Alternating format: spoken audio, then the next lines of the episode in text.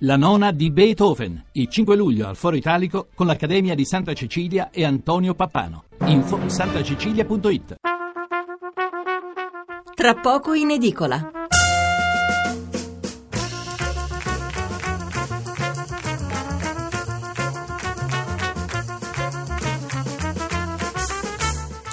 Buonasera da Stefano Mensurati e benvenuti all'ascolto di Tra poco in edicola, la rassegna stampa notturna di Radio 1. 800 05 05 78 il numero verde per intervenire in diretta, 335 699 29 49 il numero per inviare un sms.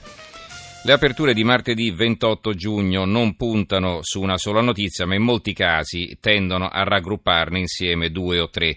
Eh, si parla ancora di Brexit, delle conseguenze del referendum in Gran Bretagna, tema questo del vertice a tre Renzi, Merkel, Hollande, del crollo delle borse, ma si mette assieme anche l'instabilità politica uscita dalle elezioni in Spagna e poi eh, in diversi casi si aggiungono anche considerazioni sui riflessi di questa situazione così complessa sulla nostra politica interna, quindi anche sulle fortune del Premier a pochi mesi dal, governo, dal, dal referendum sulla riforma costituzionale.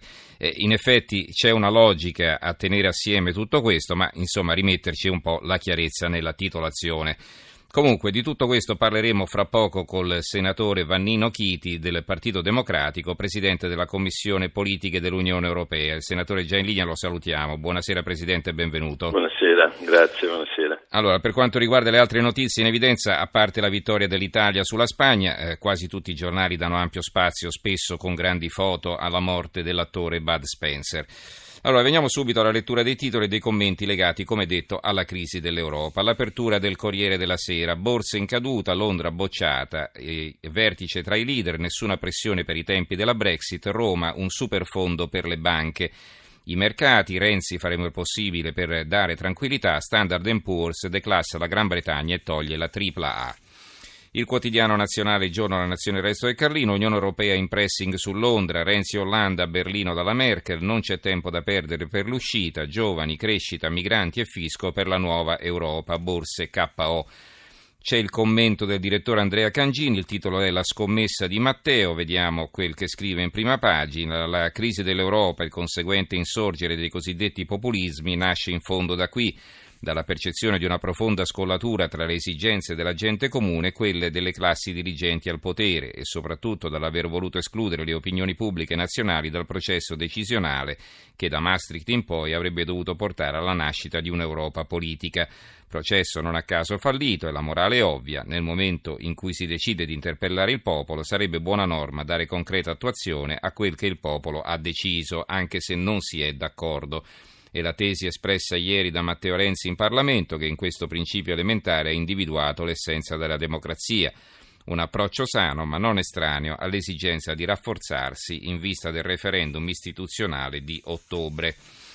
La stampa, l'apertura, Bruxelles ora teme i rinvii di Londra, il sole 24 ore, incubo Brexit, banche europee sotto attacco, è un titolo a tutta pagina.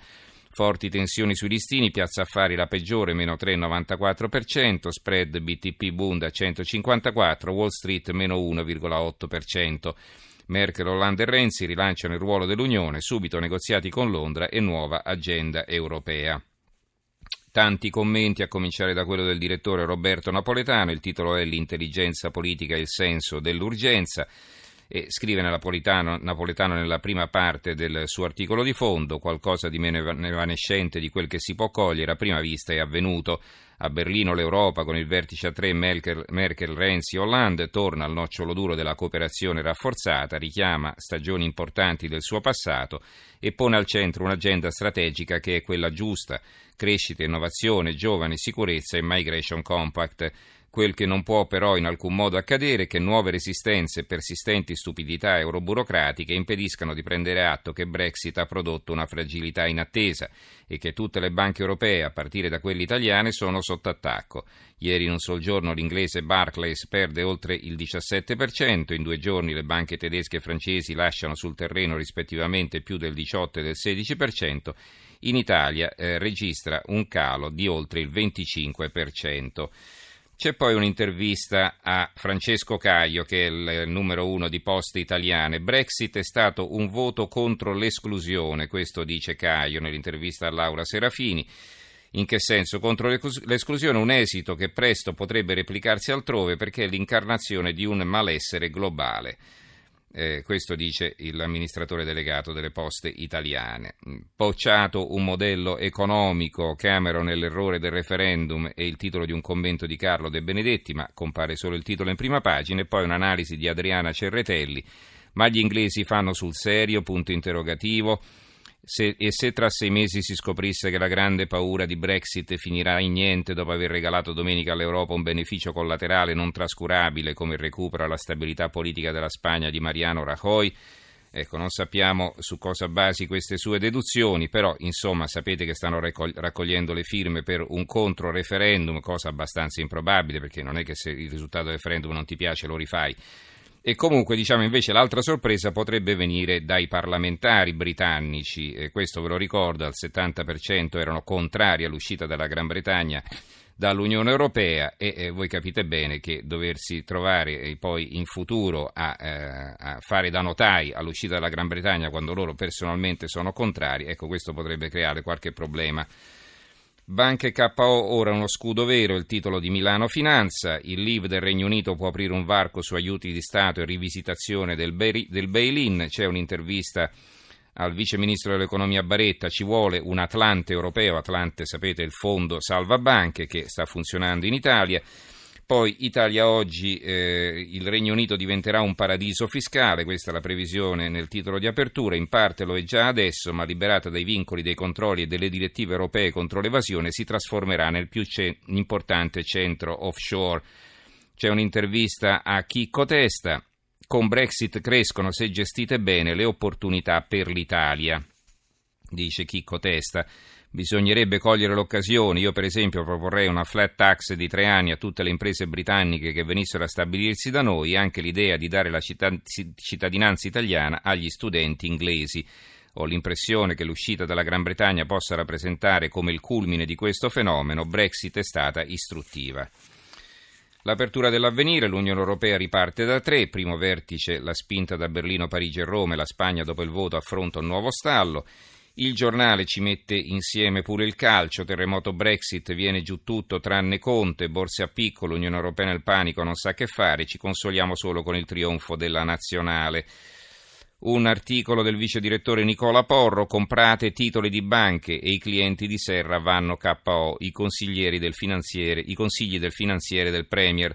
Davide Serra è considerato una specie di guru della finanza, anche se i suoi fondi algebris non brillano per trasparenza. Fa un po' strano però leggere ciò che ha scritto a beneficio dei suoi clienti solo poche settimane fa. Il suo pensiero era chiaro, comprate titoli bancari. Sì, proprio poche settimane prima del Brexit il suo consiglio era quello di prendere questo enorme rischio, una scommessa che per chi lo ha seguito è andata malissimo. Il Fatto Quotidiano, la loro apertura è diversa, ve la leggerò alla fine, non riguarda questi temi, però hanno anche un titolo sulla Brexit, l'Europa fretta ma Londra molto meno, Renzi conferma il piano per le banche, pronti a tutto. Quest'unione schiantata dal liberismo, un'intervista a Irvine Welsh e poi ancora un'analisi di Truzzi, se gli incolti non devono votare torna a casa Savoia. Una vignetta di Vauro, eh, vertice Brexit, fondamentale il ruolo di Renzi, dice la donna, risponde l'uomo. In effetti pare che i britannici abbiano deciso di lasciare l'Europa dopo che l'hanno sentito come parla l'inglese. Sopra la testata un titolo eh, sulla Spagna, lo spagnolo Rajoy pensa a una grande coalizione con il PSOE con la scusa che ce lo chiede l'Europa, i socialisti tem- temono di diventare vittime sacrificali.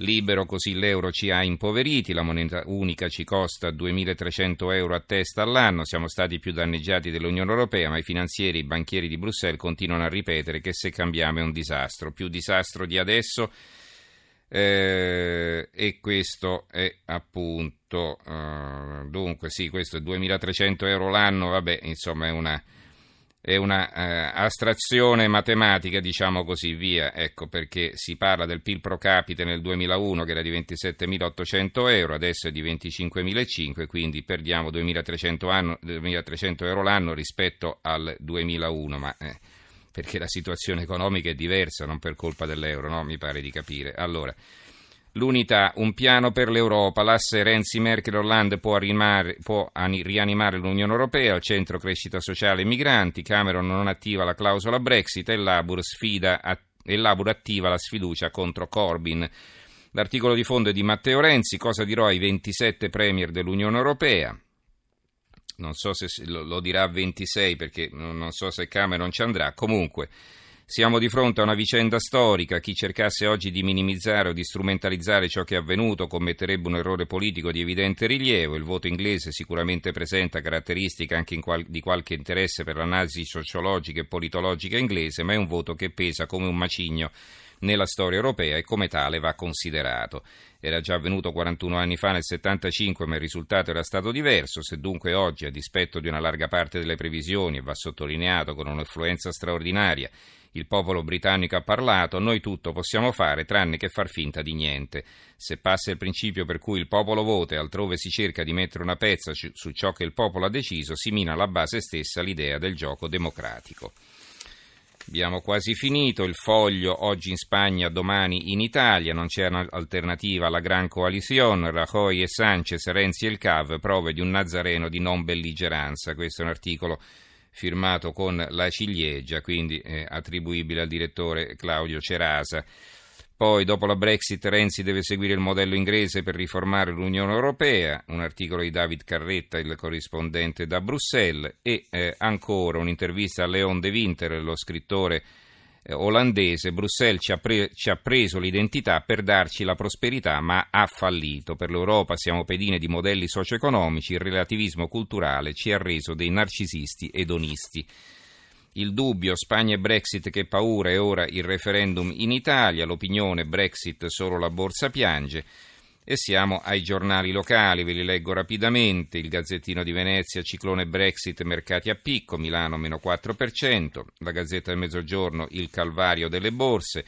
Il Messaggero Veneto, eh, Giornale del Friuli, Serracchiani, Austria non andartene, la Presidente, un errore chiudersi all'interno dei propri confini.